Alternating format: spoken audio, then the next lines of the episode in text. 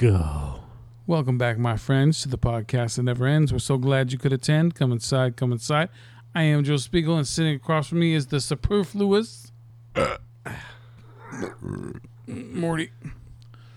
Uh, I'm Mike Sutherland. Oh, hey, hey. Hi, how you doing? Welcome. How you doing, Rick? Welcome to the Tunnel of Terror. All right. This is a couple of average Joes. Cinescape. Movie review Movie podcast. Podcast. Cinescape magazine podcast. This is our Death Note episode. We're going to talk about that fine piece of Americanized whitewashing. And then uh, my flick of the week, which is going to be, was originally going to be a Netflix film, but instead I went and saw an extra movie, so it's instead going to be the two thousand seventeen Kathryn Bigelow directed Detroit. Based,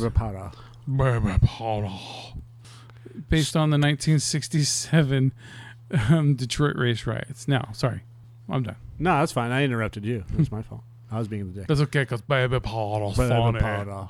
So funny.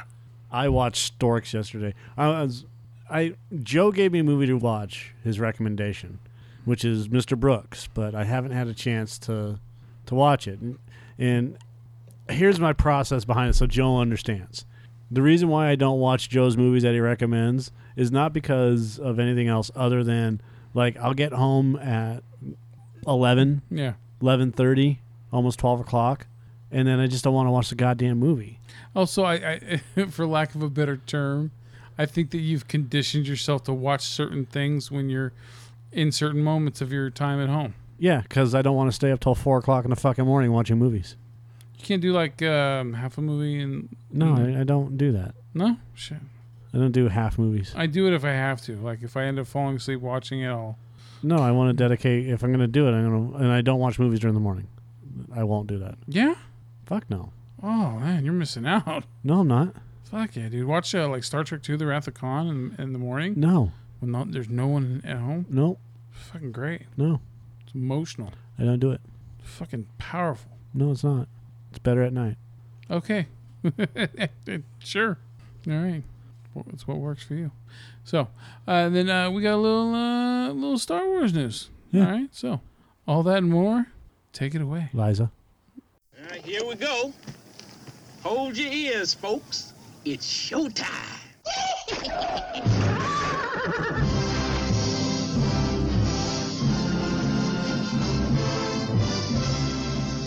Meanwhile, how you doing? How you doing? How you doing? How you doing? How you doing? How you doing? How you doing? How you doing? How you doing? All right, let's do it. You couldn't even done a Japanese name. You had to do Liza. You had to do Mama? Misa. Mama? Yeah, it's Misa. Don't fucking question me. I got a little scared there for a second. All right. All right. Hold for station identification. Hold for something. Jesus Christ, dude. Get on with it. Okay, fuck you, man. You drinking motherfucker. All right. Mm. Oh, that's right. Well, it's subliminal, man. Just like with yawning and shit. No, subliminal yawning is not subliminal. Suggestive. No. Oh God. It's emotional. Is it, Mister Know-It-All, Mister Fucking? Do you you're gonna argue with me about this the right th- now? The th- no, you're gonna bring this up. The thesaurus of life. Yawning is an emotional tribute. You have to be, you have to be emotionally attached to the person that's yawning, or else it doesn't work. It's not subliminal. It's not contagious. If I yawn, you're going to yawn. I've never. I have yawned from someone, I've, uh, from a stranger. Nope. You're emotionally attached to that stranger. What am I, fucking Jesus? No, you have to be emotionally attached to someone in order for it to work. Why the fuck would I be emotionally attached to someone? I don't know. I don't know. It, it just happens. You either like the way they look or whatever. There's just something about the way that that, that wart is oozing on your face. Yeah, that's exactly what it is. I felt this instant connection with you. It has nothing to do with it. It has nothing to do with instant connection. It's an emotional attachment to somebody. All right, you grumpy fuck. I'm not grumpy. Do your fucking research a, before you start talking. A, I'm just going to make up shit. Yeah, because you, Mister Fucking Final Word on, yeah, no, no, no, you have an emotional connection. Even if it's a stranger, there's something. There's some connection. Yeah, there, there is. But I'm I'm just I'm just making it up as I go along, Joe. I haven't done any research, or there's been no doctors talking about this in the past fucking sixty years, a hundred years about how yawns actually work. You know, c- considering all the brain research that's been going on for the past, you know, seriously, fifteen years of how they've been able to map how emotions and connections work with people. If you were a musician, you'd be yawny. Really? Yeah. That's the best you could come up with? That's what I feel like fucking doing right now. Because you just nerded. You nerded all over this podcast. You nerdy fuck. All right. So, Netflix. All right. So, you still to this day haven't seen any any episodes of the anime, right? No, I haven't. Okay. All right. So. Um, and not because it's just a... At this stage in my life, it's weird. I used to love watching anime, but a lot of the stuff I can't just, I I don't know. It's not like I'm older, so therefore I'm an adult. Uh, it's just, there's so much of it now. Yeah. Like Naruto. See? Ugh. You're fucking yawning, by the way. I'm yawning because I'm fucking tired. Yeah, I just yawned. Not like a minute ago. Okay, what? You want to go fucking get yeah. rings together? You, you gay fuck. I just wanted to let you know. We're emotionally connected, right? Yeah. I yawn. And that's gay. You yawn. We yawn. So with with anime, because there's so much of it out there, yeah. I just can't get into it.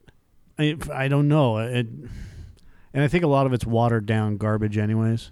And I want to talk about Pokemon or Naruto or or Digimon or, you know, that bullshit. I'm talking about Death Note or Cowboy Bebop or or uh, Afro Samurai. Afro Samurai. Whatever else they show on Adult Swim. I mean, I, I really got into One Punch Man because I thought it was fucking hilarious. It fucking is, is hilarious. But I, I think I need, that's what I need more of. That's what I'm more into when yeah. it comes to anime is the funny stuff.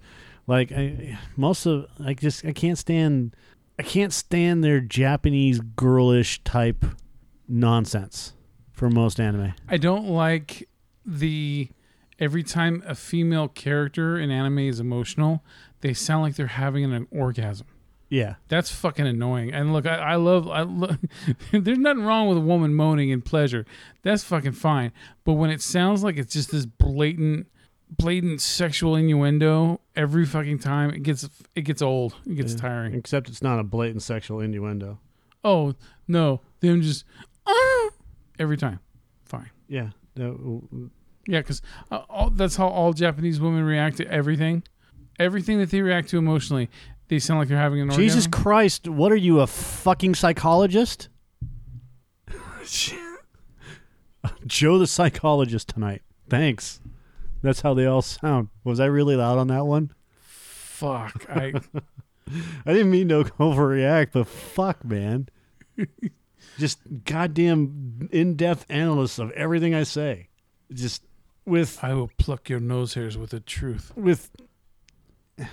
Yes, that's how they sound. Have you heard? I mean, I don't know if you've heard Japanese girls speak. A lot of them have really high fucking voices, and goddamn, when they they they, they they squeal like when when you hear the girls when the girl that does the voice of Pikachu. Uh-huh. Have you heard her normal voice ever? Um, I probably have. It's very similar to when she says Pikachu. It's just a high pitched voice, and yeah. I don't. It, it's got to be. It, I don't know why, but like I said, a lot of them have this fucking weird, yeah, and it gets annoying. But it's not, it's not, a, it's not supposed to be a sexual thing. It's just the way it is. Hmm. It's when they record. Okay, so yeah, I just, uh, I'm not, I'm not saying it all, but just, yeah. Luckily, Death Note's not one of those shows that does that. It it has a very intriguing premise that it just keeps going, and and and that's what. Is hurting this movie that we just, you know, we we saved twelve bucks each on.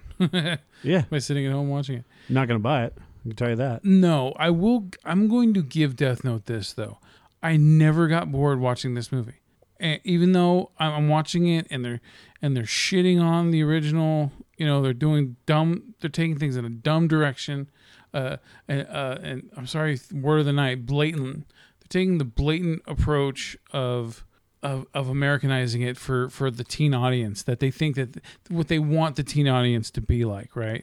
you know, into this. What they perceive? Yeah, what they, you know, the the teen angst fucking bullshit. It, they changed things they didn't need to change. Added a character that they didn't need to add. Yeah. They ex- inherently changed the fucking yeah. show. Look, in the com- or in the comic, I never read the manga, but um, the manga manga. The manga. Um, Cassandra. Dreamweaver, baby. And the name was Cassandra. No, that's not where I was going with that. I know. I, I always go back to Wayne's World. So I, I was going with rich, how rich people talk.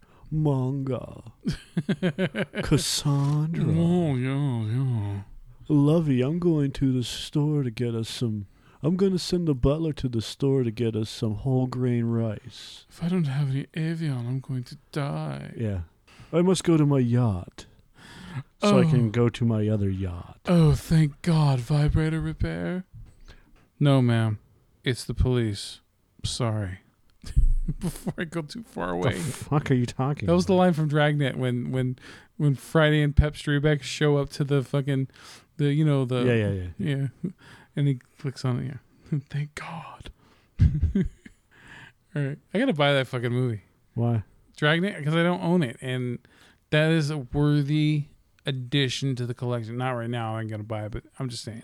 Oh, that's a shame, Lovey. In the future. Okay. So yeah, th- that's this movie's problem, is that it tries to make it a- more appealing to American audiences, but if you had not fucked with the premise, you know, with the plot, uh, you it could have still been appealing. You know, I, I, I look, me and you. Hold, hold on, hold on. What? We never even got into. The premise? The premise of the movie. If you don't know what Death Note is, why the fuck you listen to the show? But I, I get you. I get you. All right. Do you? Yes. So the story is of a character. God damn. The story. Mister Simpson. All right. So uh, okay, Rick. the, the premise is pretty much this. High school student named of Light. All right. And Dark. Um, is tired of the injustice that's in the world. Of evildoers getting away with whatever they want to do, and the the people suffering. So out of nowhere, hold on, let me ask you a question. What does it actually start off like that? Pretty much, he's in class, and um, it, well, I, I'm sorry, it, it immediately starts off with with Ryuk in, up in the the Shinigami world, in the demon, you know, the god, uh, the right, death, right, right, the death god realm, and he's talking. They're just he's bored. He's sitting there with other Shinigamis, and they're bored as hell too. And there's nothing to do there, so finally he decides to do something, and he drops the Death Note down to Earth, to the human world. They call it the human world, and he purposely even has it written in English because it's the most popular language on the planet. His words in the anime. Um, And that's that's the gist of of that is is the Shinigami character. But then, dude, there's there's other things that are changed as well that, that, that hurt this plot. No, no, no. But I'm talking about okay. So Light in the movie is just a kid that's going to high school, and he finds the death. That at some point the Death Note just drops. But in the anime, he was chosen. In the movie, he was chosen. Ryuk purposely in the, chose in the anime, not the movie. In the anime. Shinigami or uh, Ryuk um, says that I j- it just dropped there. It was it was by fluke that it landed with you.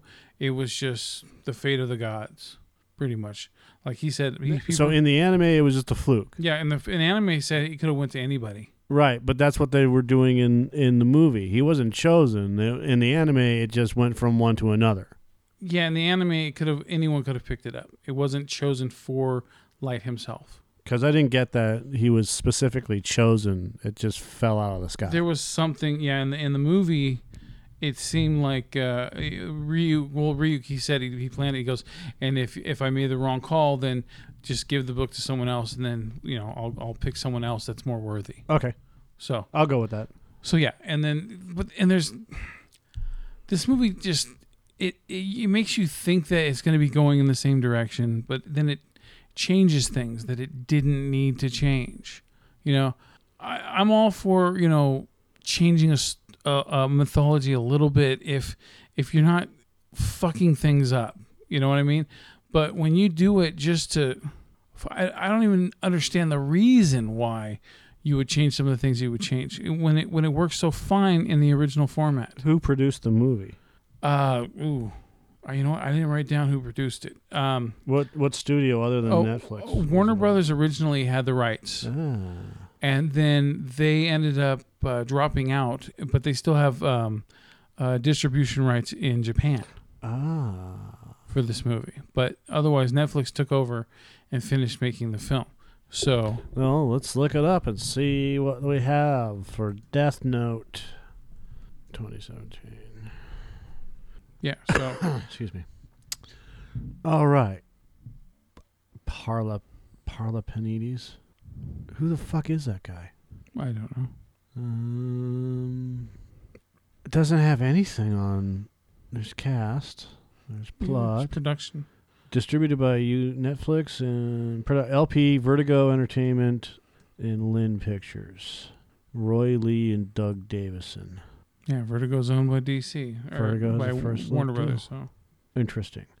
Released films by Vertigo: The Grudge, Dark Water, Eight Below, The Lake House, The Departed, The Grudge two, The Invasion, Possession, Assassination of a High School President, The Eye, Shudder, Sassy, Court, The Grudge three, How to Train Your Dragon. Ooh, Quarantine, I like Quarantine. The Lego Movie, Poltergeist, Blair Witch, Sleepless Rings, The Lego Batman Movie. Okay, so they have...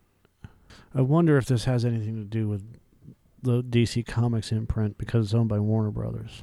Started Vertigo Entertainment. It's a first look deal with Warner Brothers to produce films. And they produce a ton of films. So? Well, I'm wondering how much they have... how much involvement they have. Oh, it's this one. What's up? Okay. Lin, Dan Lin, who is a producer as well, is an American, Taiwanese-born American film producer. He's the C E O of Lin Pic- Pictures, a film production company that he formed in two thousand eight. Um, he serves on the board of directors for the Coalition of Asian Pacifics in Entertainment and is a mentor for both the Producers Guild of America and the Center for Asian Media. Fine, whatever. He produced the Lego Movie in two thousand fourteen. Producers generally don't have much to do other than here's money. Yeah. He's the middleman. Other films Lin oversaw include ten thousand B C, The Aviator, Alexander, T M N T, The Invasion, Unaccompanied Minors, Matchstick Men, Scooby-Doo two, and Torque. Now, of all those films... Shit. Which one actually was worth it? The Aviator. Yeah. And all The Departed. Um, both of those. Uh, Aviator. I don't. I, he was a development executive of The Departed. He had nothing to do with that movie because Martin Scorsese told every one of those guys to go fuck themselves. All right. So. Torque. Just, yeah, I know. Just which the is the movie that we always forget about. It had the tor- bike battle. Yeah, it was Torque and Biker Boys. I always mix them up. Terminator Salvation, The Invention of Lying, The Box. Sherlock Holmes one and two, The Gangster Squad. He didn't have much to do with the Lego Movie, and he didn't have much to do with the Lego Batman Movie other than being a producer. He's a producer on It. The Lego Ninjago Movie, which you don't want to see. Why? Because I don't care for Ninjago. There you go. Why? Because it sucked. Uh, yeah, I'm, yeah, okay, yeah. Okay. The Lego Movie sequel, Aladdin, Tom and Jerry. He's a producer of shit movies, dude. Okay? He's a producer of Lethal Weapon, but he's one of oh, many. The, the T V series, yeah. Yeah. Um, The Secret Lives of Wives to My Future Assistant, Poe, Failed Plot, Failed Plot, Failed Plot, Frequency. All the movies that we just talked about, with the exception we haven't seen It yet, so we can't make any any um, statements yeah, and, on it. And yeah, and fucking Stephen King, you know, even though he's saying better things about it than he was about Dark Tower, Dark Tower, he still was blowing Dark Tower up until the movie came out. So, yeah. uh, the Lego Movie, which was good, the Lego Batman Movie, which is okay, yeah, it was fun. Um, I'm not going to get involved with those two because he was just a producer. Sherlock Holmes was okay. Sherlock Holmes: A Game of Shadow was okay, not great, but yeah. Okay. But everything that he's touched, with the exception of The Departed and one, two, three. Say four, maybe a handful, five, weren't shit. So everything else he's touched has turned to shit except for Lethal Weapon. Yeah. This is the guy that's responsible. Not the not Vertigo Entertainment. Mm-hmm. Lin Pictures. He's going to have the biggest say in it because of two things. A, it's a Japanese movie, and B, he's he's the, a representative. Yeah. So, and um, he's one of the producers. Screenplay by by these two guys, Vlas and Charles Papadopoulos or whatever the fuck their names are. uh, it's Santopoulos. Jeremy Slater did The Lazarus Effect, The Fantastic Four, The Exorcist, Pet, and Death Note. All garbage. All remakes. I don't know who these two fucks are. There's nothing on them. Yeah. Uh, best would look at them on uh, IMDb. Yeah, so we'll look them up. Anyways, you can continue on. Okay, so you know what? Look, everyone's saying pretty much the same thing, so I'm just going to say what I like and what I don't like about the movie, dude. Yeah, that's fine. All right. Uh, first things first, the movie looks good. Uh, very the, the production value looks very good. The cinematography looks really good. I like how some of the ang- camera angles are crooked, some are not. Uh, very reminiscent of like animes and things like that. Uh, the musical score, not the not the not the actual music that they use, like the eighties songs and you know like Berlin and stuff. Right. I'm talking about the actual musical score composed by Atticus Ross and his brother Leopold Ross. Um, Atticus. That musical score that they have in the movie is very creepy, very. It, it, that also had an eighties vibe to it, you know, the the, the kind of the um the synth the synthesizer, right? It has a synthesizer um, sound to it, um, eighties sound to it. Right. That was cool. I liked that. All right, and I liked Willem Willem Dafoe. Willem Dafoe is Ryuk. Uh, he you could just tell he was totally relishing in the role, having a good time, and it was fun. Problem is that there's the the flip side to the coin with this whole thing. Also, the movie's not that it's not boring to watch. I, I never got bored watching this. The flip side is the bad, and the bad is everything else. For example, uh, it's all the little things that they changed that they didn't need to change. Ryuk in the anime is not an opportunist um, demon. He's not. He doesn't try to manipulate, manipulate people. He's just there as a witness to the ride, and he's there to pretty much answer questions, and he also has his own personal reactions to things. In in the anime, he's always there following Light wherever he goes. He's always fucking there. In this movie, instead, he just pops up just to fucking push the story forward with more um, suspense. Suspense, you know, with him trying M- to... More nonsense. Yeah, and it just... Look, Willem Dafoe makes you not notice it, but I when I went back and watched a couple episodes of the anime, I know I was like, holy shit, dude, they, yeah they're missing this. They didn't need to do that. They didn't need to change what what Ryuk is. Okay. Uh, another thing is the girlfriend character. The girlfriend character play her her character's name is Mia in this, but, Doctor Girlfriend, but you know that she's Misa. Come and on, Monarch. What they did with Misa was so fucking obvious. They turned Light's character into a fucking teenage pussy who's in high school, and they took away his ambition. His when when the character of Light becomes when he after he's killed so many people with this Death Note, he starts to like think of himself as a god, and that um, he knows what's best for the human race. And he just wants more and more power. And anyone who says anything, it gets to the point where anyone says anything negative in public about him, he tries to kill them with the Death Note. That's how fucking power hungry he becomes with it. And instead, they don't have that happen with Light in this movie. Instead, they have that all transferred to the Misa character play, named Mia, where she takes on that persona instead, so so that we can somehow be connected. Because we're all American, stupid American teenagers, and we're well, that's how we connect to people is is by him being a scared teenager instead, not smart like Light is in the in the anime. Right. You know, in the anime he's very methodical. He's very planning. You know, he he thinks things out. You know, before he does them. You know, not like how at the end of the movie when it finally he does something that's clever when he has that whole plot at the end. No, no, no. In, in the anime, he's always planning shit. Way ahead of time. It, it's not like this finally after he gets fucked over by his girlfriend kind of thing, you know?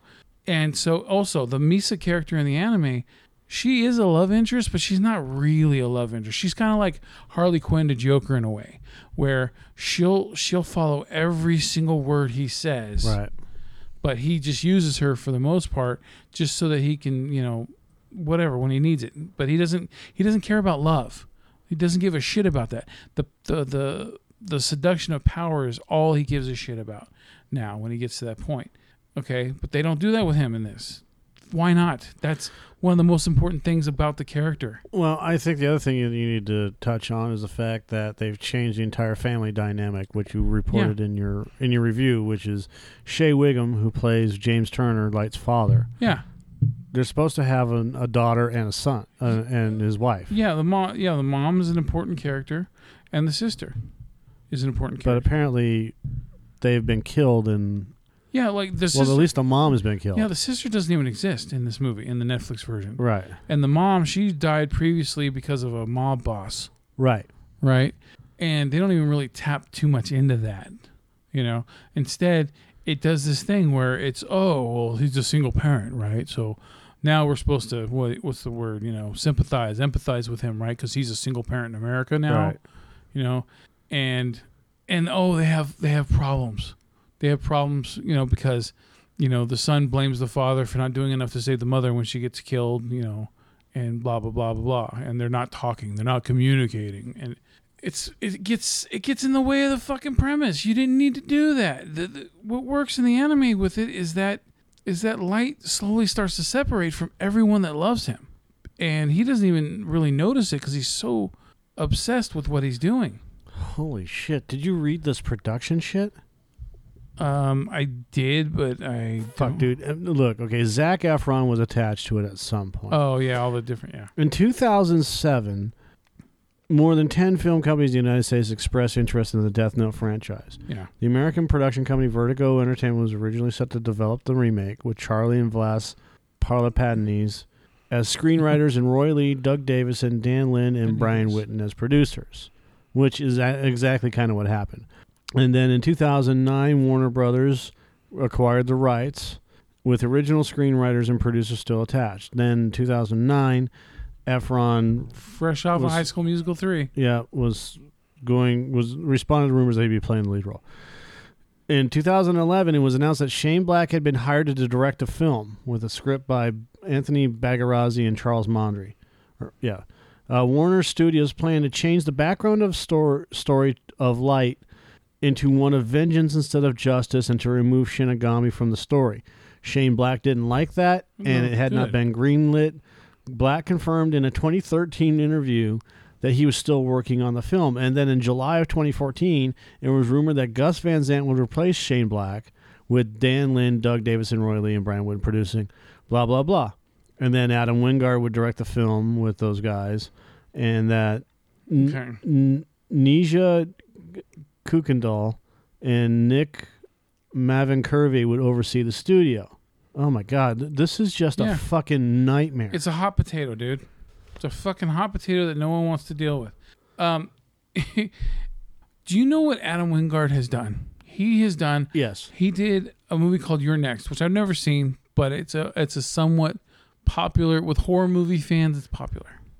He directed last year's Blair Witch. And he did fucking Blair Witch. And what blows my mind is, look, I understand he's not the screenwriter on this one. He was a screenwriter on Blair Witch, but still. What blows my mind is, with Blair Witch, and we talked about this on a previous podcast. Why don't they just get Adam Sandler to star in this movie? They, they had, you had a guy come in, and what does he do? He, bl- he blatantly, favorite word, steals the plot from the original film from nineteen ninety-nine and redoes it again. Okay? Now...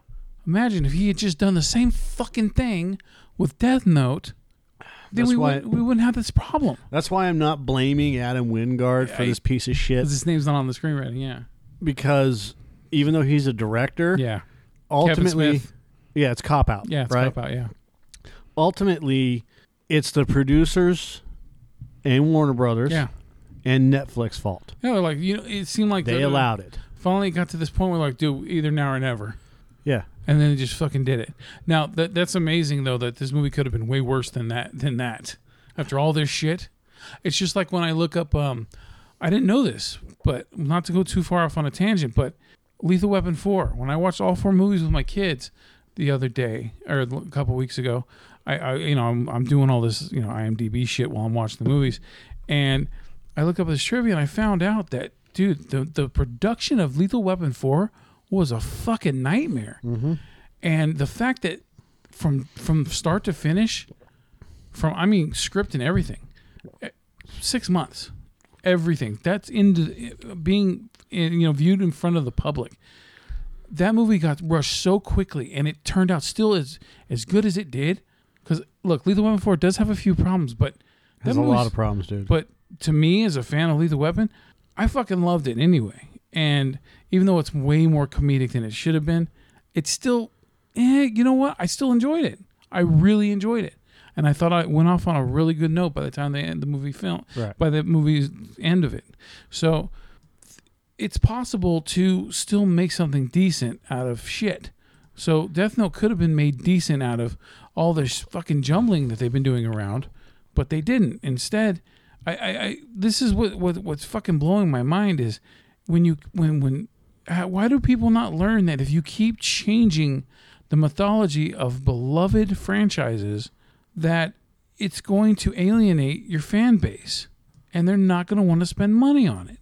Why don't they fucking get that? The only exception that I can think of that has lasted for so long is the Transformers one. That franchise. Somehow fucking Michael Bay tricked everyone for fucking four films before finally the fifth one. Half of the fans said finally. They're like, fuck this shit. We finally see what the hell he's doing. Right. Okay? But you know, it's kind of too late. But otherwise, most people notice this shit. And why the fuck, you know, oh, I'm sorry. Also, the Fast and Furious franchise. Put that to the side, too. You know, people just keep fucking going to that shit. All right? But with Death Note, with animes, you, you can't change this shit like you change it and not expect people to be fucking pissed off. Right. Okay? And this movie isn't whitewashed to me. It's it's very easy for people to, to guilt and shame with the word whitewashing. But this movie's not whitewashed. This movie is Americanized. Okay? Because you turn Light into a white dude, okay, yes. You set the movie in Seattle, yes. All right. You, everyone else is is white, or except for L, who ends up becoming uh, is played by you know Lakeith uh, Lakeith fucking Stanfield from Get Out. All right. Oh, I'm sorry. Also, Watari. I forgot about this. Watari in the comic or in the anime is uh, is American, so they flipped him for the movie. So they made him Japanese. Go figure. So they, it just, this this movie, they Americanized everybody. But I don't, you don't really want, I don't call it whitewashing. I call it Americanization. And you know what? For this movie, it was pointless. I can understand you doing it for certain things and, you know, for American audience, like having characters speaking in English and everything instead of subtitles. I get it. But to change as much as they changed with this movie, not fucking smart at all. Not smart at all. No, and, and I totally agree with everything that you said. That's why I haven't been saying much. I have already stated this, which is I, I've never watched an episode of Death Note. Uh-huh. I understand the concept. And when it comes to episodic Japanese anime, yeah. O A V stuff, I know how it runs. Yeah. And I know it's it's mostly not action. Yeah. You know, there's a lot of oh, we'll just call it what it is. It's it's a big it's a it's a twenty-seven it's a twenty-seven hour Kevin Smith marathon is basically what it is. It's a lot of talking, a lot of fucking violence, but mostly it's it's it's just character scenes and yeah. development and this and that and the other thing. And in this movie, I immediately started sensing that there was something wrong and something was off because I would talk to you about it when we were watching. I'm like, what the fuck is going on with this? Mm-hmm. How is the fact that sh- the, the rules state something very specific and very mm-hmm. something very simple, which is the person that owns the Death Note book yeah. is the only person that can write in it. Yeah. And then the person that owns the Death Note book can hand it off to someone else, but it has to be seven days before the for, before the new person can write in it. Yeah. So we've already established those two rules, okay? Yeah. And there are many. yeah.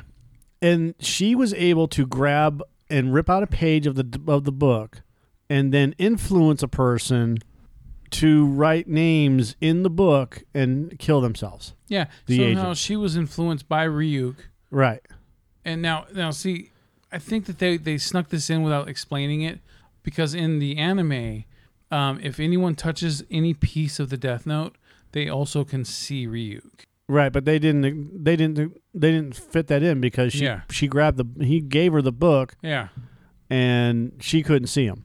Yeah, I, well, they kind of made like a hint at it. There was something that Ryuk said in the movie where he hinted that, you know, like they might have been collaborating together, him and the girlfriend. Right, but she couldn't see him. She, all she all he said was, "I like her." Uh-huh. So, yeah, the, the the movie changes the rules, dude. It's, no, the the rules were changed every five minutes in the movie yeah. in and of itself.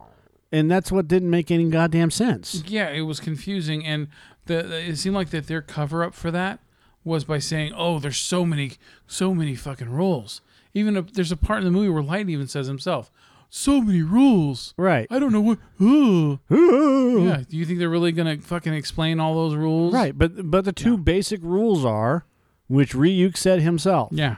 Seven days. If you can't handle it, give the book give the book back to me. Yeah. And I'll pass it on to someone else. Yeah. And it, you know, so that's where you get the yeah, seven days. Don't use it for seven days and then boom. Yeah. And no one else can use the fucking book except for the person that owns the book. Yeah. That that's cut and dry, right? Yeah. Even though there are fucking uh, a million rules. Yeah. Those two establish the fact that no one else can write in the book. Yeah. So. Yeah, and this one decides to use visual flair, and where in the con- in the anime, um, Light uses mostly heart attack on people, where he doesn't write a death in there, where er- anyone you know everyone just dies of a heart attack instead, right? So it's less um, uh, traceable. Right. And he would only use which doesn't make any sense. He would, but okay. He would. Because it's like, how do you track where the the heart attack came from? You but, know? Okay, so they get shot with a bullet. Who so, and the person that pulled the trigger, blah blah blah. I, I they they explain it better in the in the yeah. anime than I I I, I, feel, I want to go into detail about because I can't really think right now. But well, they've also got people that are investigating this that are basically paranormal investigators. Yeah, yeah and look, it, by the end of the second episode of the anime, Light already figures out like the area, or I'm sorry, L figures out the area of Japan where Kira is coming from, right? By by just narrowing it down and testing him already, and and then for the next fucking, I'd say twenty-five episodes out of thirty-seven, um, this is the cat and mouse game between Light and and um, and L, right? And it, it fucking works, man, because L is still trying to to crack all this shit, and and he's doing all these clever things to try to figure it out. And then Light in the same time is dealing with him, but he's also taking care of his own agenda, which is he's taking these people out here right. like a chess game, right? And so it's it's it's compelling. You know, you keep watching. This is one of those shows where when it gets to the end, you're missing it as you're as it's finishing. You know, right. That doesn't happen all the time. And this anime is really good. That's where it works because it's not it it doesn't do uh, exposition. It doesn't, you know, it doesn't do anything over the top just to get your attention. Instead, it just tells the story, and it doesn't grandstand. And that's what's really good about Death Note. Yep, that's what actually made me more open to watching animes is because of that show. Um, my cousin Alex, he he you know recommended watching. He goes, dude, this isn't like fucking Naruto, Naruto and all that other shit. He goes, check it out. You know, this is like two thousand nine or something. And I was like, okay, fuck it. I watched it. And I was like, holy shit, you know what? This wasn't bad. And because of that, I started watching a few other things here and there when they got recommended, you know, uh, Attack on Titan, uh, uh, Soul Eater, and uh, a couple others, you know, like even Cowboy Bebop. Right. right? And, and uh, oh, it's the North Star, and, and yeah. So um, it made me more open to watching that kind of stuff. And otherwise, I wouldn't have given it the time of day because I remember before that, a few years before that, I would rent something like Ghost in the Shell, the an- you know, animated film from ninety-five, or or even Akira. And I didn't fucking, I wasn't interested at all when I watched it at the time. I didn't give a shit. It was just, it didn't appeal to me. But now, it does. If it's done good, it appeals to me. I'm not talking about all that fucking Sailor Moon bullshit. I'm talking about well-written, good anime. Right. That's one of them. Death Note is really good. So, um, you, by, by changing all these things that, I'm just going to have to blame Netflix because they're the ones who, you know, they're distributing it, right? I, I blame Netflix, I blame Wingard, I blame the screenwriters, everybody, Warner Brothers, because all you had to do is honor the source material. What have I been saying? Yeah, forever. I know, you've been saying it forever. Honor the fucking source material, okay? And this thing will soar. like a stork in the sky. I'm not ready to segue yet, though. Um, so, yeah, and it, God, that's what sucks, man. I, luckily, like I said, I wasn't bored the whole time I watched it, so it's worth watching. Especially, I, I recommend seeing Death Note, because watch a, a movie made like shit, but still is watchable at the same time. Because there's way worse adaptations than this. Way worse, okay? Uh, so, give it a shot, all right? Um, I was surprised. After all the hate that this movie's receiving, I couldn't believe that the uh, Rotten Tomatoes index was as high as it was for this movie. Um, it is currently sitting at a forty-two percent. Really? Yeah. Approval rating. I, I, dude, I was expecting, with all, all the hate, I was expecting it to be like in the twenties or lower. Okay. So, I did a fifty. I had a fifty-six prediction, and you had a forty-three. Mm-hmm.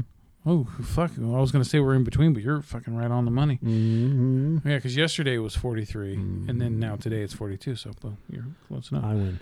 You win, sucker. All right. So I Death Note. Oh, I don't. As a fan of the anime, I'm calling it a piece of shit. But otherwise, it's watchable.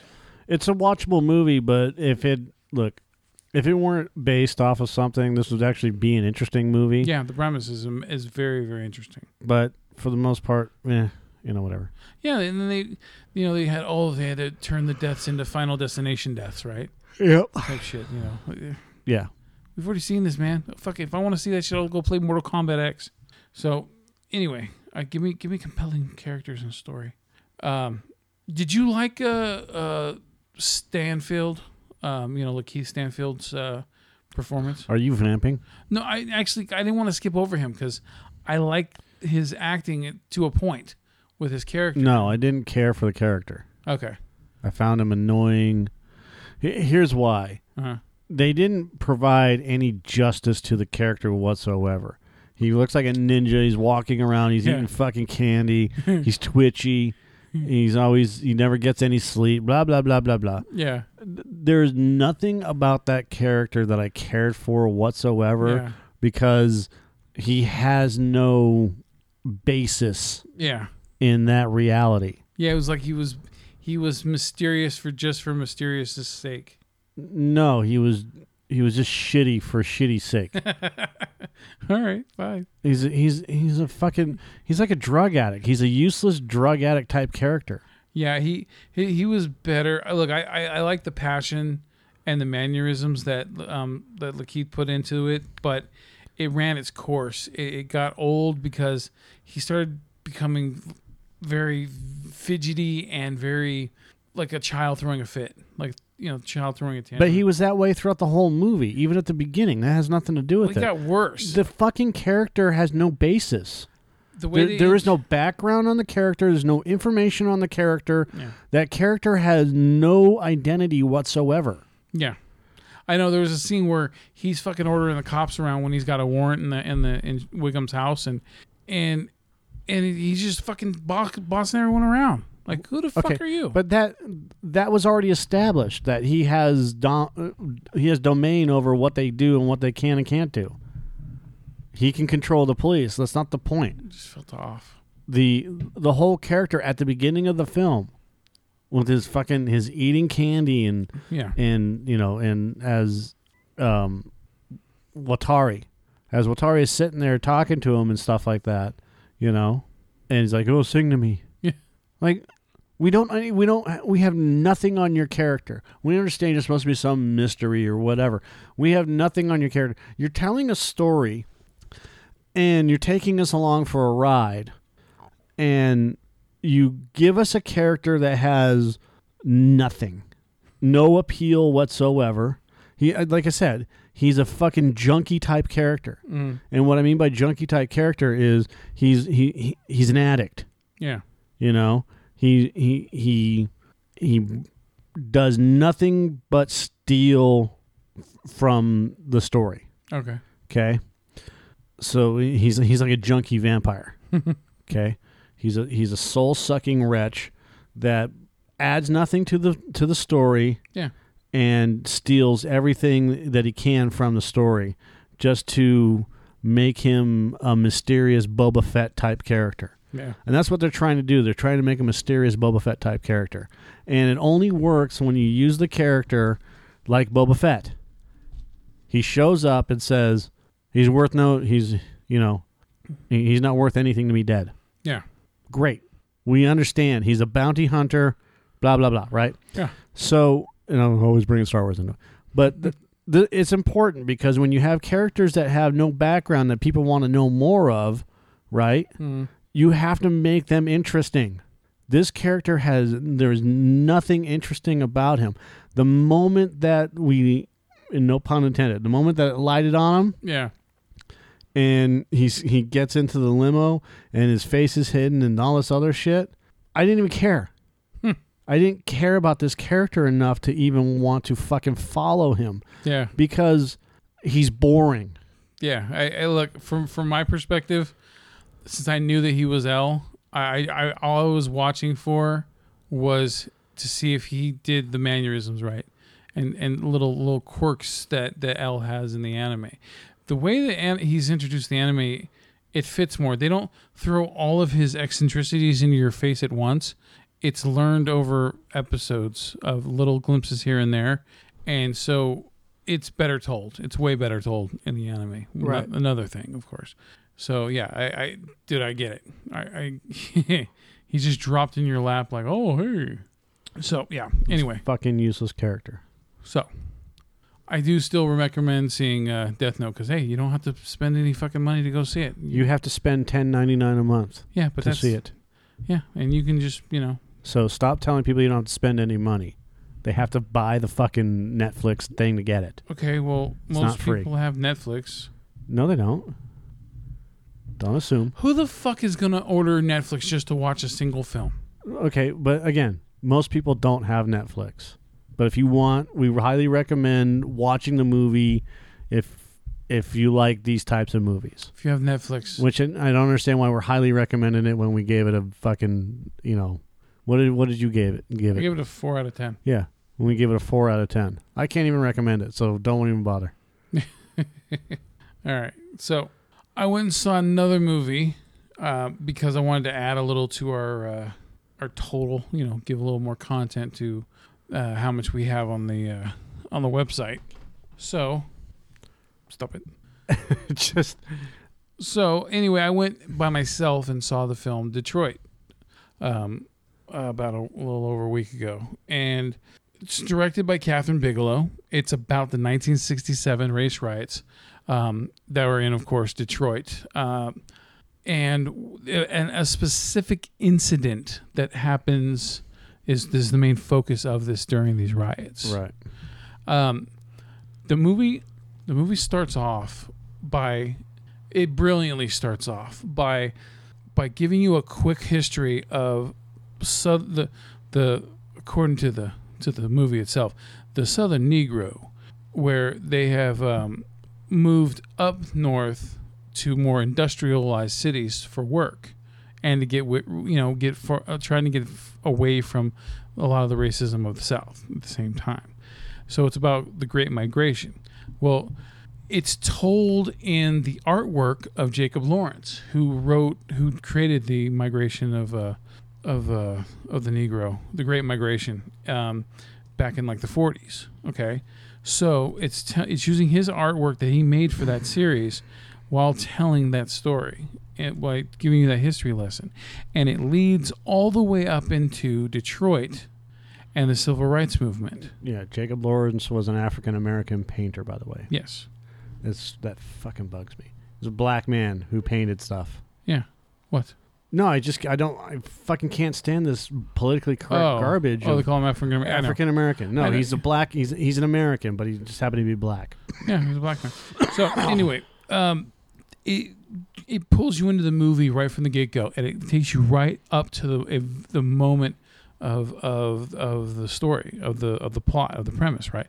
So then it cuts into the actual live action, and it, it's at the. It explains to you before, right, right before it cuts into there, that the tension has built up in the city because of you know racial injustice and things like that. And he said it was an you know pretty much says that it's inevitable that that something is going to make this, it go everything go over the edge, pretty much. you know, it's like a powder keg waiting to go off kind of thing, right? So anyway, there's this, the movie starts off with a raid on a speakeasy, you know, the fucking, you know what a speakeasy is. So it's a legalized raid, and it's for a, a perfectly understandable reason. The speakeasy is has illegal alcohol and, and gambling at the at the establishment, and it's mostly blacks that are there, right? So anyway, the, the raid happens, and there's black cops, there's white cops. They raid the place, and, and it's just a normal fucking raid. But what happens is all the people down outside the building are that are already angry about the situation in Detroit. They see all these um, all, all all these black people being taken out of the building in handcuffs, and a shitload of uh, you know paddy wagons are showing up to take all you know all their people away, and they're like, "What the fuck?" And so they start. They start rioting because of this incident. And then that leads into um, setting up all the characters of the movie, of the main characters of the film. Mm-hmm. And I, I'm not going to give you a play-by-play on this or in any way whatsoever, but it deals with the real events that happen with, with this situation. And so the city is under a, a thing of like a martial law. It gets to that point with the rioting. Well, there's people in the city that still have their lives to live no matter what. So one of them is the actual band, the Dramatics. The Dramatics had a lead singer that who does not never sang with them, you know, got recorded or whatever because of the incidents of the, from this film. Um, but he was the, the original lead singer, okay, played by uh, Algie Smith, and he played a character named Larry Reed. And it's about him being the lead singer of the Dramatics, where he's trying, you know, even though in the middle of all this shit, he just wants his chance to get up in front of the mic, in front of the audience and start f- singing because the guy loves to sing. You know it, right? Um, it also goes to John Boyega's character. John Boyega is a security guard for, uh, it. it's like a, a, I don't know, a store. I can't remember what the store is, but he's a security guard there, and he's trying to protect everything there.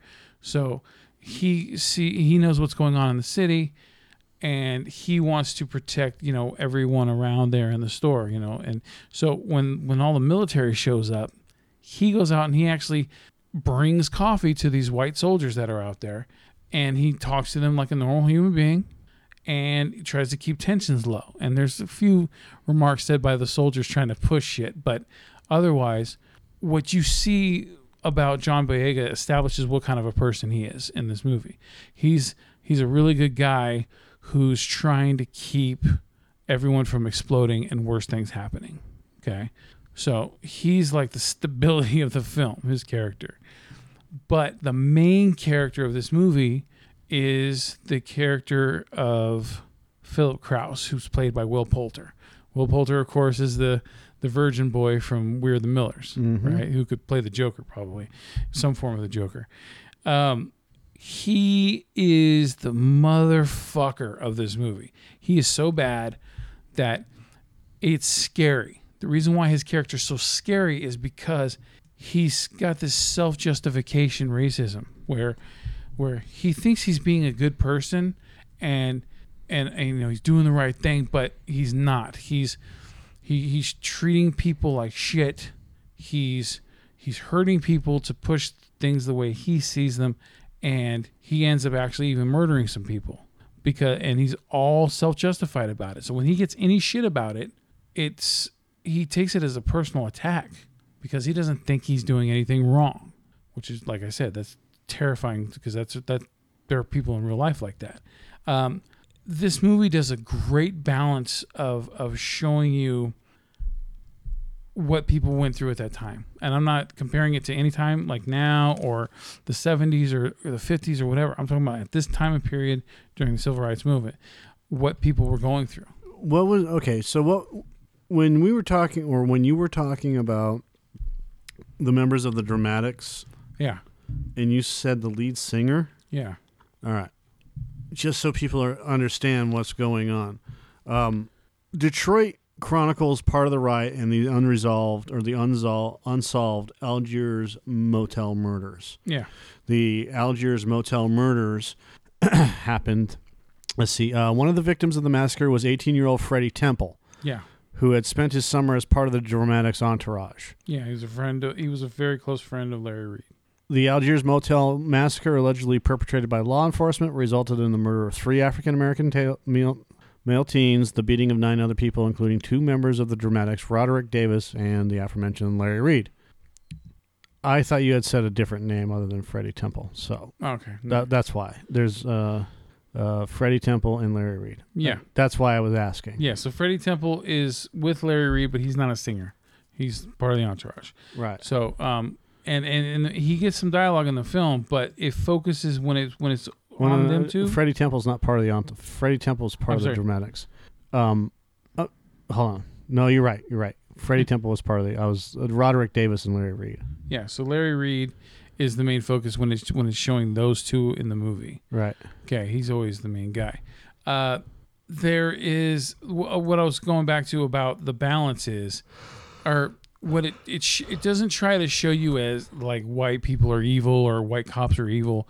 It was trying to show you those people involved with that situation and what they were like, because you would cut to other scenes where there were white cops like, dude, this is fucking wrong, and you know, seeing people getting abused and and other things. You know, like uh, there the scene there's a scene at the beginning of the movie that that sets up Krause's character where they're patrolling the city of Detroit in the daytime, and the kid who plays uh, Chris and Everybody Hates Chris uh-huh. T V series, um, that actor, he's he's running, Tyler James Williams, he's running with some groceries out of a store, and you know he's stolen because of the way he's you know r- you know running, and he gets caught by Krause and his partner, and they start chasing him on foot with shotguns, and he's fucking shooting at this kid, and he hits him first he hits him in the side.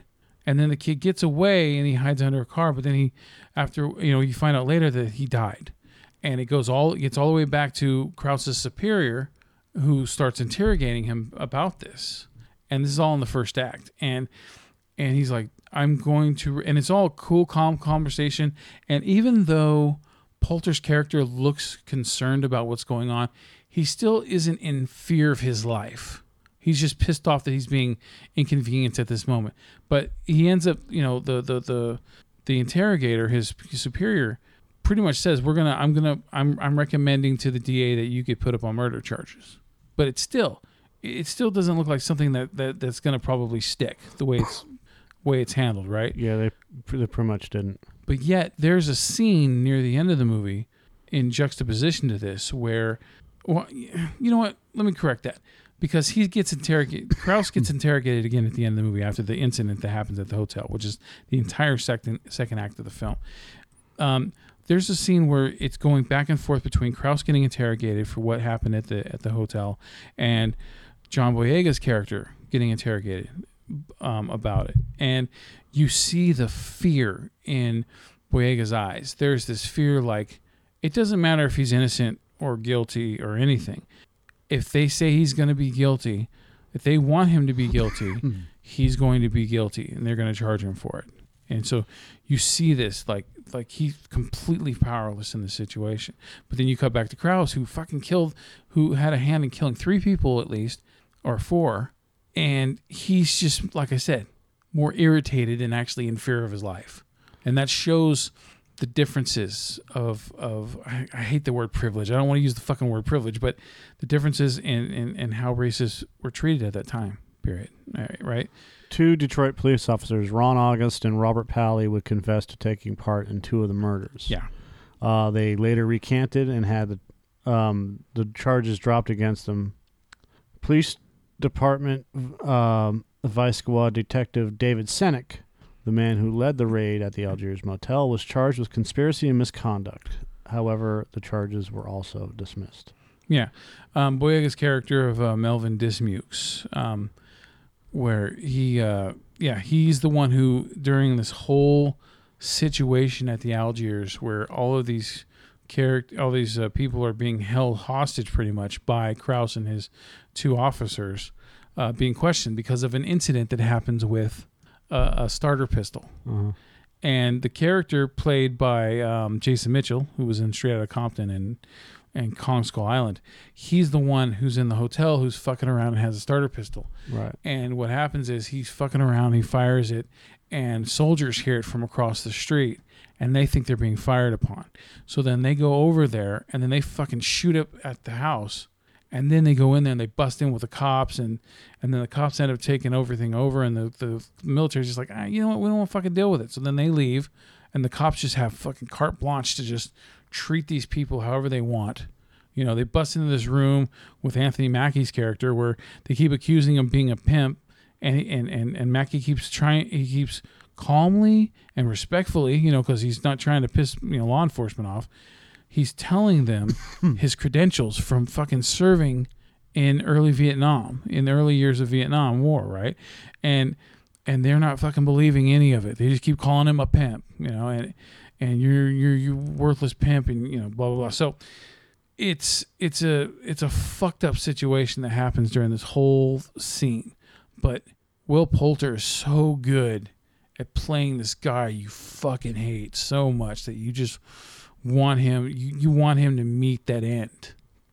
But here's where I get my final rating for the movie. It's this. You have other movies that are historical dramas and they leave an impact on you, like Schindler's List, things like that, where you could watch it over and over again, um, and and you you still it still has an impact. The movie Detroit, though, there's something about it. When it's all said and done, you know, look, Schindler's List didn't have too much of a happy ending either. I mean, it had a hopeful ending, but this movie, it's matter-of-fact ending. Okay, an all-white jury let all these cops off, right? They barely had, I think they had like a slap on the wrist for it, all right? Uh, no, there's no justice. When this movie ends, there's no real justice. There's just victims, okay? There's the perpetrators and there's the victims, and... And there's no good feeling when it's all over with. It's just matter of fact, like I said. It so that that makes the movie hard to recommend as a replayable film. I cannot I can't recommend Detroit seeing it more than once, in my opinion. And also, it's not my favorite Kathryn Bigelow film. I Kathryn Bigelow is a damn good director. Okay, regardless of what you think about or what you believe or know about um, uh, Osama bin Laden. Her film Zero Dark Thirty is so fucking compelling that even though if the story isn't true or not, it is such a goddamn good movie that no, every single time that it's on, I have to watch it till it's over with. That's how good that movie is. Um, her, the Hurt Locker is a very good movie. I love Strange Days. I love fucking Point Break, Near Dark. She's a good director. Detroit is just, it's a very well put together movie, but it doesn't, it doesn't sit for me. For me personally, I'm good. I saw it once. That was enough. But Will Poulter and John Boyega both deserve um, awards for this movie. I what think. was your rating? I give the movie a seven out of ten. Or, I'm sorry, it's a seven and a half. I give it a seven and a half. It's like a, it's a three-star movie. You know, it's, yeah, definitely. So, yeah, it's well put together, but, yeah, it's sad. It's a... It's uncomfortable. That's what it is. The movie's very uncomfortable. You feel, you know, it's angry because you, you're just watching this unfold before your eyes, and you you see what's being wrong with the way people are being treated, and can't do nothing about it. You just have to experience it. So, do you feel me, dog? Do no. you feel me? No. All right, good. So, baby Paula? Tell me about baby Paula. I was bored last night because I got home fucking late, like always, like goddamn always when I'm when I'm uh, closing. Uh-huh.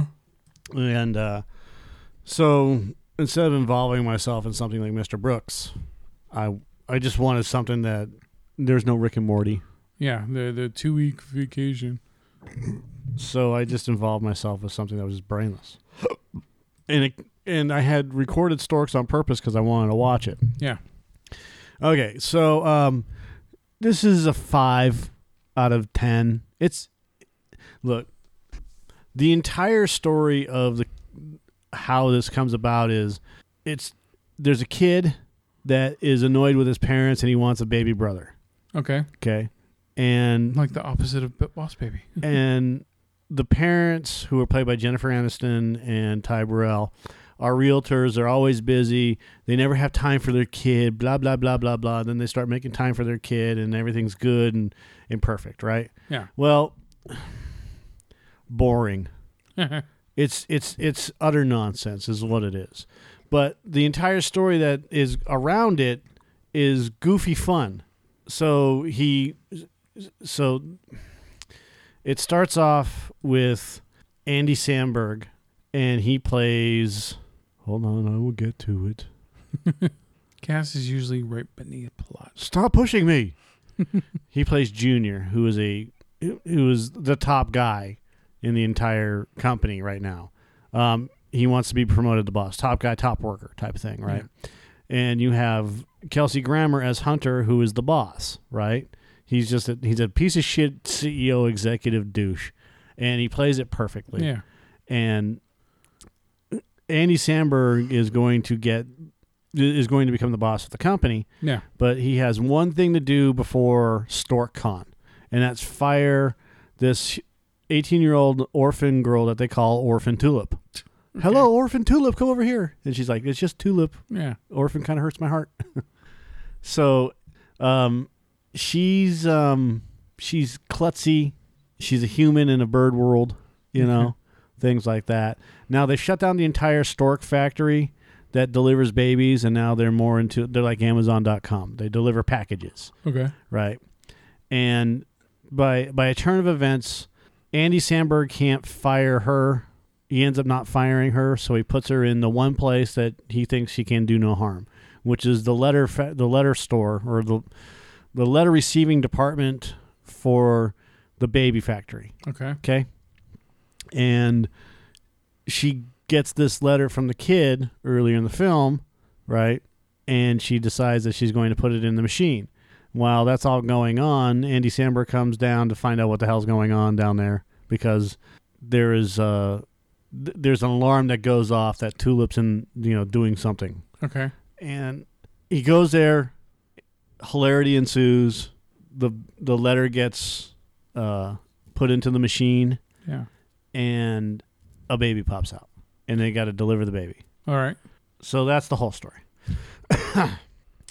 While they're trying to deliver the baby, a whole lot of shit goes on. One of them is this character who's played by Steven Kramer Glickman as Pigeon Toady. You know, all right, bro.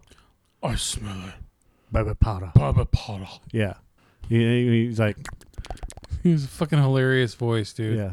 So, yeah, the, so he's chasing them to find out what's going on, because he, he sent something he saw, you know, made him follow, you know, Andy Samberg and Katie Crown's character, or Tulip and Junior. Yeah. And so he, and he's a toady. So he's going to do everything he can to rise up on in in the ranks as fast as he can, right? Yeah, he's a brown he's nose. Not, he's a corporate brown nose. Yeah, he's he's not a fucking stork. He's a pigeon. Okay. Okay.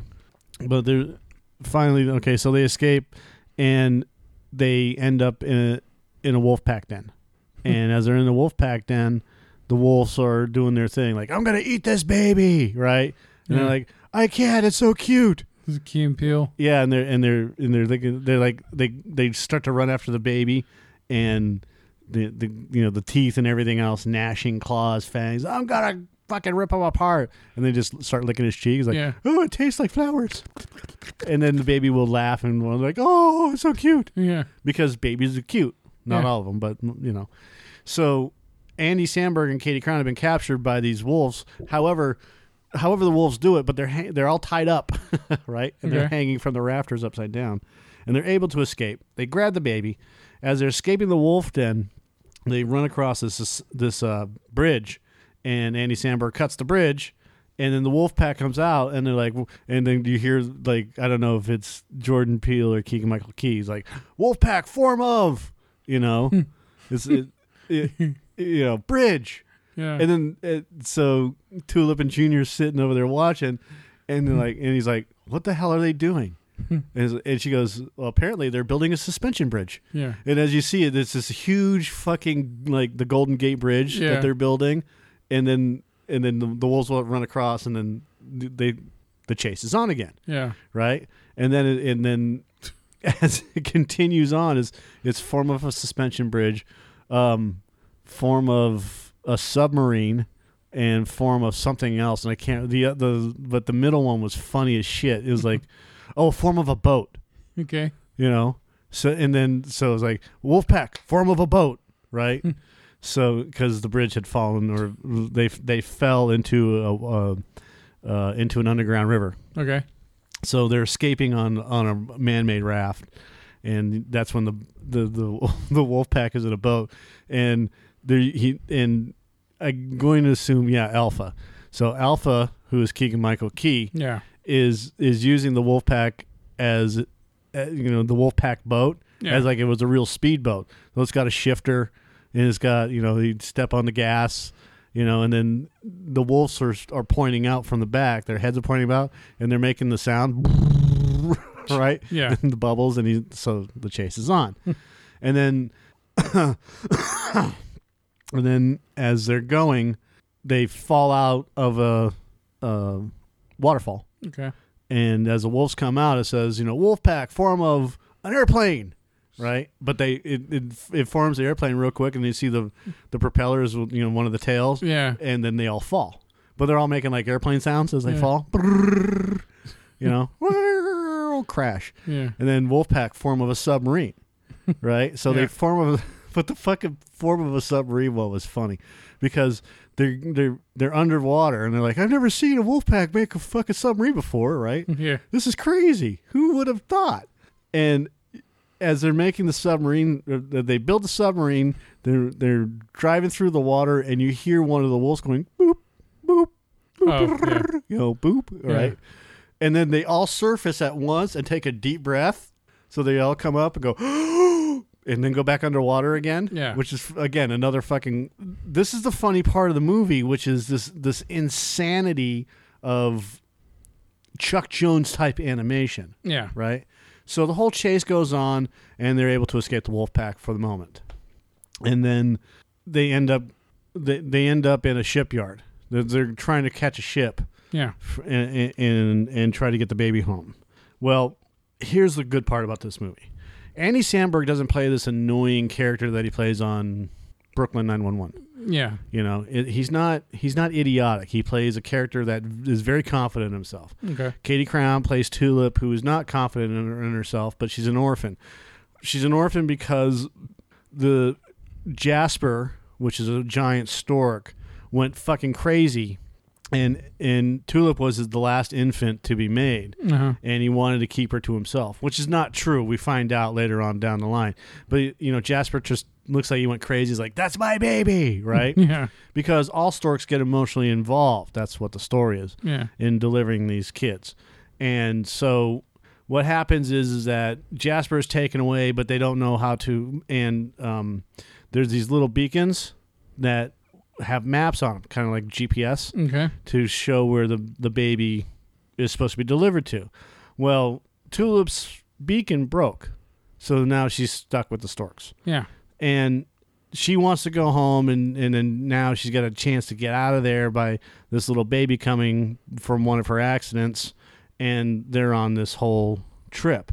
And, of course, you have Pigeon Toady, who is following them to, he's a toady, like I said before, get up higher because something stinks within the ranks, right? Yeah. And, and so he reports back to Kelsey Grammer's character, and they make a plan to... get the baby back. What they're going to do with the baby, I have no clue. Like kill it or shred it or whatever the fuck they want. They're going to get rid of it somehow. And or they're, they're going to let it raise until it's eighteen years old, and they're going to release it into the wild. Mm. That's what they're going to do. And they had shut down the whole baby factory because Kelsey Grammer's character, Hunter, hates babies. So he didn't he he didn't want anything to do with the fucking babies anymore. Once he became boss, he shut down the factory, and they never destroyed it. Yeah. So, ultimately, it's not a bad movie. Okay. Um, there's a lot of funny parts in it, especially the whole Wolfpack thing. You know, when they're like, Wolfpack, form of minivan. And they're like, they're going too fast. And like, oh, we're going too fast. We're going to slow it down.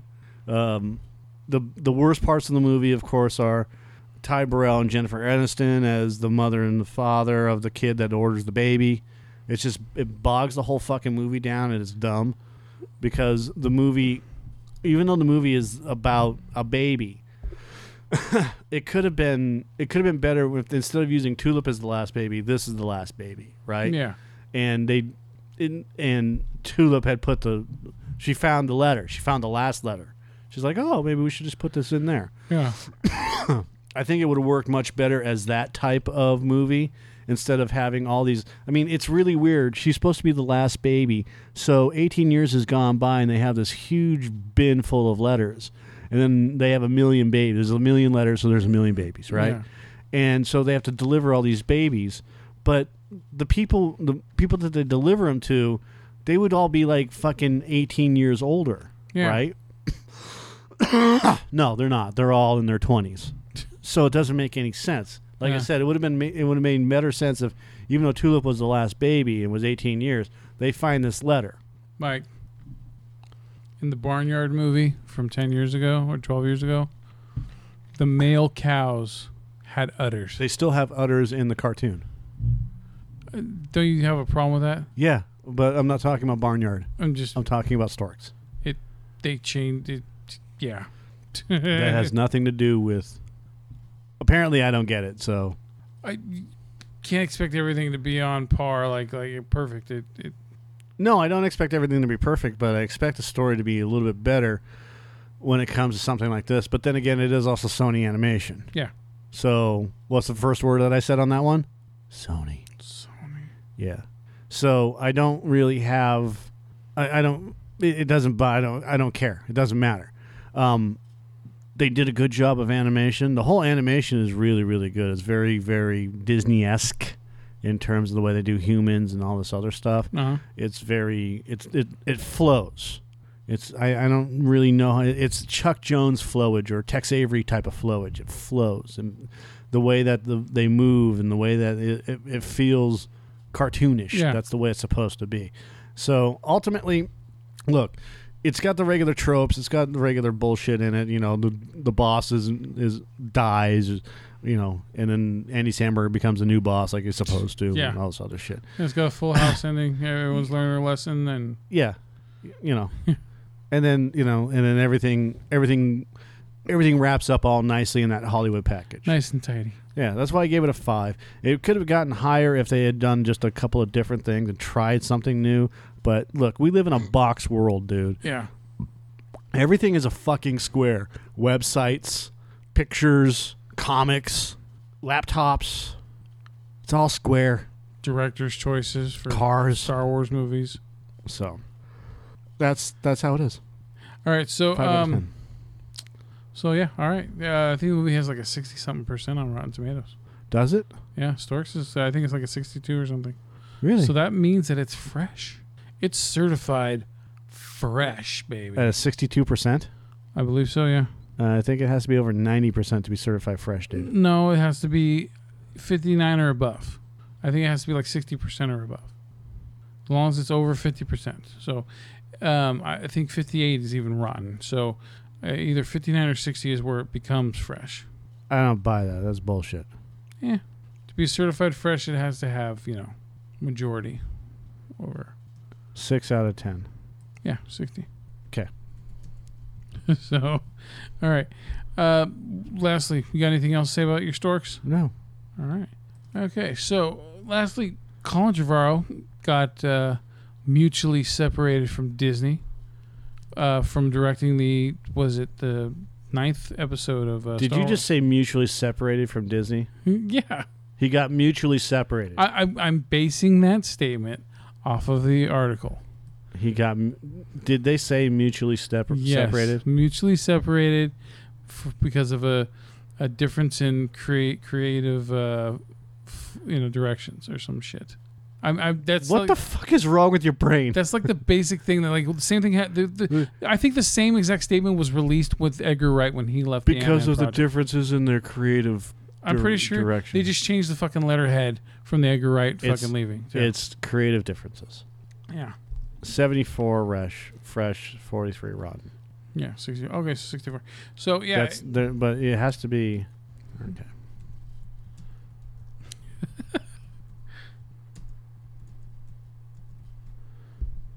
seventy-five percent.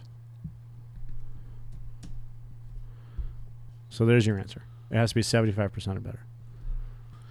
So, you have an idea about what is the real reason for Colin um, Trevorrow. No, I have. I no. Hold on a second. I want to find something that isn't a bullshit website, like money dot c n n dot com. Really? Fuck you. You're so verge. Money. You don't even know how much money you are. Uh, deadline. No, I have a theory.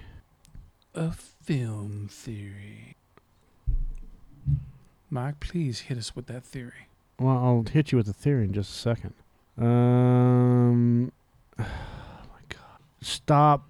If you have a website, I just want to point like a couple of things out. First and foremost, if you have any ads that automatically run, you suck. You're fucking shit. Stop doing it. Only allow people that want to watch the ads, watch the ads, or set it up so that it's automatically turned off sound-wise. Secondly, if you have a website like C N N or Fox or whatever that runs ads, like a T V show or whatever, let's say K C R A. Mm-hmm. Stop filling up my feed with fucking bullshit ads. Stop. And when I mean feed, I mean like going to the website. Yeah. Stop filling that shit with fucking ads. You don't need to do that. You make enough money from ads on your T V shows, on your, you know, uh, on your channel in and of itself all day long. You don't need to fucking hammer us with side ads and an ad every third line and all this other bullshit. Thirdly, if you have a website, again, and you feel the need to put in ads, three ads. And now we're getting a... Th- it, it's fucking insane. It's just running an ad over and over again. You can't stop it. All right. Really. Fuck you, Deadline Hollywood. I'm done with your shit. Done. And we'll never go back to that website again. Hey, what do you call zombies that are sleepy? Deadline. Joe's. Um, I'm trying to find... See, there it is again. There's no question this looks like a crisis, both for Lucasfilm and its parent studio, Disney. Trank Gate on its own. Oh, my God. Trank... Okay. Colin Trevorrow w- was fired from doing Star Wars Episode nine. He had been given multiple chances to fix the script for Episode nine, the movie that he released, which I believe has nothing to do with the Star Wars episode, didn't do well at the box office. Um, I can't remember. Uh, it's uh, The Diary of Henry or something like that. Yeah, The Book of Henry. yeah, The Book of Henry. Okay, so fine.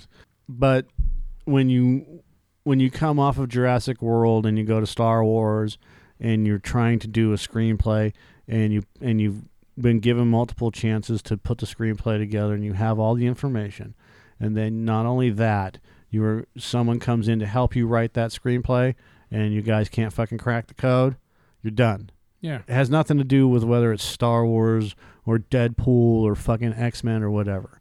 You know, Disney, Lucasfilm aren't going to put out Fox style movies when it comes to their franchise, which means, you know, banal garbage like, oh, X-Men Age of Apocalypse. Hmm. Okay? They want to put out the highest quality film that they can, and they're not going to do it. However, here's my theory. Steven Spielberg just ended The Post. He just wrapped filming that movie. What is The Post about? I don't know. Look it up. Right. Imagine if there was a device available. Oh, you smart ass one. Yeah. And news just came out yesterday or the day before from Dark Horizons that Indiana Jones, the next Indiana Jones movie, is in pre-production. They are writing the f- script right now, but they haven't really cracked it. There's some things that are going on, like like Shia LaBeouf's character is not going to be in it, so Mutt's not going to be in there. But they they're trying to just kind of get the film together. Well, with The Post being finished, then Colin Trevorrow being fired from Star Wars, it's just way too convenient for all this stuff to happen when Lucas wanted Steven Spielberg to direct Episode six. He wanted Luke, he wanted Spielberg to do Return of the Jedi. Yeah. But because it was a non-SAG film, Spielberg didn't want to be involved with that because he didn't want to be blacklisted. He could have used another name or whatever else like that, but he wanted to make sure that he didn't have any strained relations with his buddy, yeah, George. He didn't want to row the wrong, uh, yeah. So, this is the third film in the new trilogy. Steven Spielberg is still a hot name. He can fucking direct. He knows the story. He knows Star Wars as well as George Lucas, because he did, in fact, help on Return of the Jedi. He did, in fact, help direct some of the sequences in the last in the in the prequel series, and he and he also helped write some of it. So who better to take over? And this is just a theory, but I'm going to say that Steven Spielberg will be the director for the next Star Wars movie, because it's just too convenient for the timing. Yeah, to, for the timing. And yeah. Ron Howard doing fucking Han Solo. Come on, bro. Come on. They got Come Ron on, Howard. Come on, dude. Come on, dude. They got Ron Howard doing fucking Star Han Solo. Yeah. So why wouldn't they get Steven fucking Spielberg to do this? Hey, I, I'm on board, man. I please. Two weeks. We will know in two weeks. I'll bet. I'm just putting a bet down. Well, look, it's funny because they, they they they the plan is just like with fucking Last Jedi, that it's going to come out in May, right? May of the year that it's supposed to come out. No, which is, all right. The Last Jedi was supposed to come out in, in December. Then it was then it was Rogue One or something else, but one of the ones that they're making now. So Han Solo. So anyway, this one though, uh, the the episode nine, which they haven't titled yet, of course, is uh, expected to come out in May of twenty nineteen. Which I have a feeling it's going to end up being pushed till uh, December. Why would you say that? Because I'm almost positive that that's what happened with Episode eight. No, it, it was... didn't. No, Episode eight was supposed to come out in December, May twenty fourteen, twenty nineteen. They didn't push. They didn't push the the, the release date for for Episode eight out. They didn't push the release date. I think they pushed the release date for Episode seven, but they didn't really push it. They just thought that they could do that. They were planning on doing it in May, and then they said, well, let's take a little bit longer, and then we'll push it out in December. And that's when that came out. Um, regardless of the release date, I don't think they're going to push that back, because they've, you know, they've got a year and a half. It doesn't take that long to fucking do the movie, so they'll be able to get it out. That being said, I'm not going to hold my breath. I wouldn't be surprised if it happened. Yeah. But they want this specifically on this date to happen. Okay. Because well. that would be the forty-second anniversary of Star Wars. All right. Okay. So, uh, you got anything else? No, that's really about it. I just I just think it's too convenient that Steven Spielberg is um got like fucking eighty-six thousand movies coming out. Yeah. Oh, it's The Post. Did I say The Plot? No, it's, no, the, it's post. the Post. You said The Post. Uh, cover up that span. Four papers. U S presidents pushed the country's first female journalist. Oh, is this? Uh, this is about uh, Watergate. It's about the Pentagon Papers. That's what. Yeah. So, um, all right. So the next movie that we will be talking about on Cinescape Movie Reviews is going to be the long-awaited Stephen King adaptation. It. Are you excited, Mike? Why? If we weren't so fucking tired right now, would you be excited? Why? Stupid question. Why? Why do you ask me those questions? Are you excited about it? No, Joe. Not no, at all. No, no, no. Not excited. No. All right. So, yeah. Next movie we will we'll be talking about is It. What? And hopefully uh, your gory love for clowns. What? It. What? That. Who? That is it. It's it. What are you talking about? It. Talking about now, now. It. When is then? It is then. Who's on first? Um, Kaiser Soze. I don't know if I'm excited about this movie, dude. I mean, I'm just really disappointed in The Dark Tower. I have no faith in yeah. any fucking Stephen King films ever, ever, yeah, ever. Yeah, the trailers. Except for, you know, Apt Pupil. Yeah. And Shawshank Redemption, but... Even then, I mean, those were still changed, but whatever. You know, in some cases it works. In some cases it didn't. Yeah. I'm just, I don't see how you can make It, that huge fucking book, into a two hour movie. So let's think about that. That's a, is it's a, either what, it's a eleven hundred pages? Something like that, yeah. Okay. So that's on, screenplay wise, that would be, for each movie, that would be on average five hundred fifty page screenplay, right? So that would be a that. Are you looking at this right now? I didn't write that. I just the the highlight part is what Google's giving yeah. me. Okay. What's what's wrong with that entire sentence? How many pages has Stephen King wrote? What's wrong with that? It's grammatically incorrect. Yeah, it's horrible. It's how many steep fucking pages has Stephen King written? Yeah. I want to say it's... I think it's based off of what people would... The average person would type in there. They would type in wrote instead of written. All That's I want to know is how many pages has Stephen King written? I I thought it was like four thousand, but it's not right. No, he's got to be way more than that. He's, he's had over one hundred books published, dude. The average is like at least three hundred pages per book. So that would be four thousand. That's not forty thousand. Well, ten times three hundred would be three thousand. So I would say more like he's closer to forty or fifty thousand pages he's written in his... King has published fifty-four novels, by the way. Not one hundred. All right, well. Um, uh, dude, I, you know what? Doesn't matter. We'll talk about it next week. We'll talk about it and everything else about it. The trailers look really good, though. I, I, I, if the movie's like the trailers, the movie's going to be fucking amazing. Right. Okay? I agree. I just wonder what they're going to leave out, though. A lot. They're going to leave out a lot. Oh, they're going to have to, yeah. So, um, but you know what? There's a lot of things I don't remember because I haven't read that book in two decades. So it's been a while. twenty-two thousand eight hundred pages. Fuck, I thought it'd be more, but all right.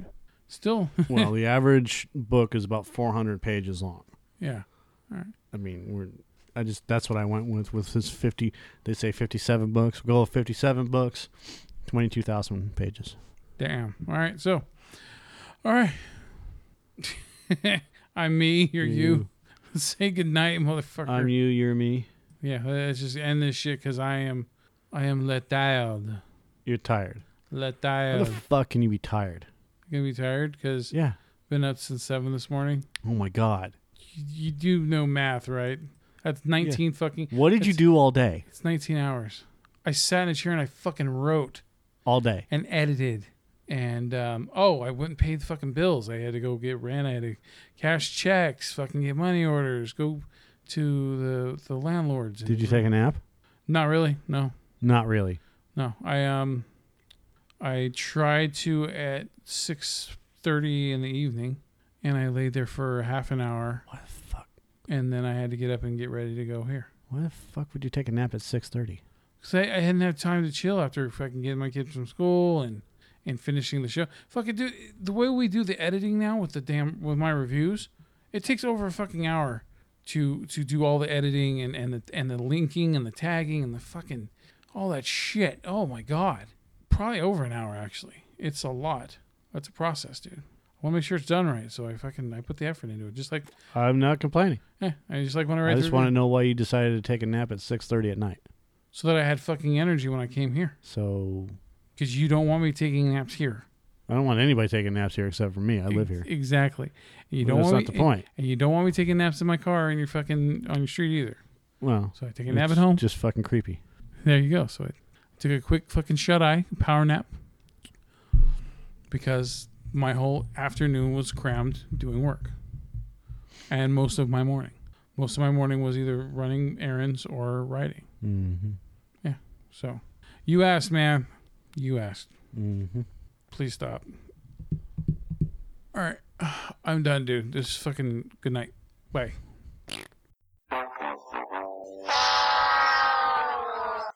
Good show! Jolly good show! Jolly good show indeed! Hakuna Matata, bitches. This is the Cinescape Movie Podcast. We thank you for listening to the show, and if you have any questions or comments, you can email us or tweet us. My handle is at Joe Spiegel underscore Joe. My handle, that's what I call it, my handle. You can tweet me at, you can send me a tweet at.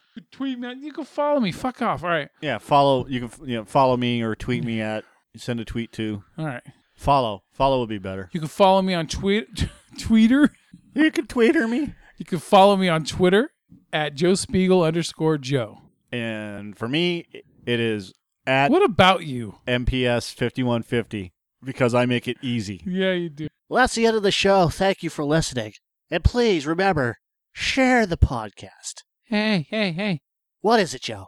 Yeah. You see that little button over there? Yeah? Yes. All you gotta do, what button? The little share button. Which button is that? It says share. Sometimes it's a little arrow that goes in a circle. Regardless, it's there. Or more. So share. Share.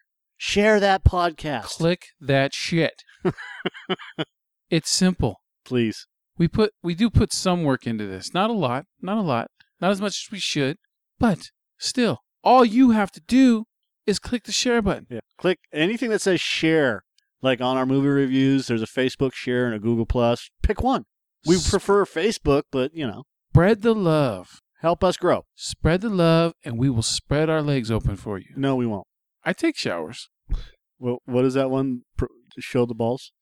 Open your balls. Open your balls. So, uh, yeah. Share, share, the, share the show. Share the hell out of it. Share. Give her some love. I sound like Little Nick. Have a good night. This is the end. It's the end. Finito! The end, I tell you! We're all going to nibble the dust! Or go fuck yourself.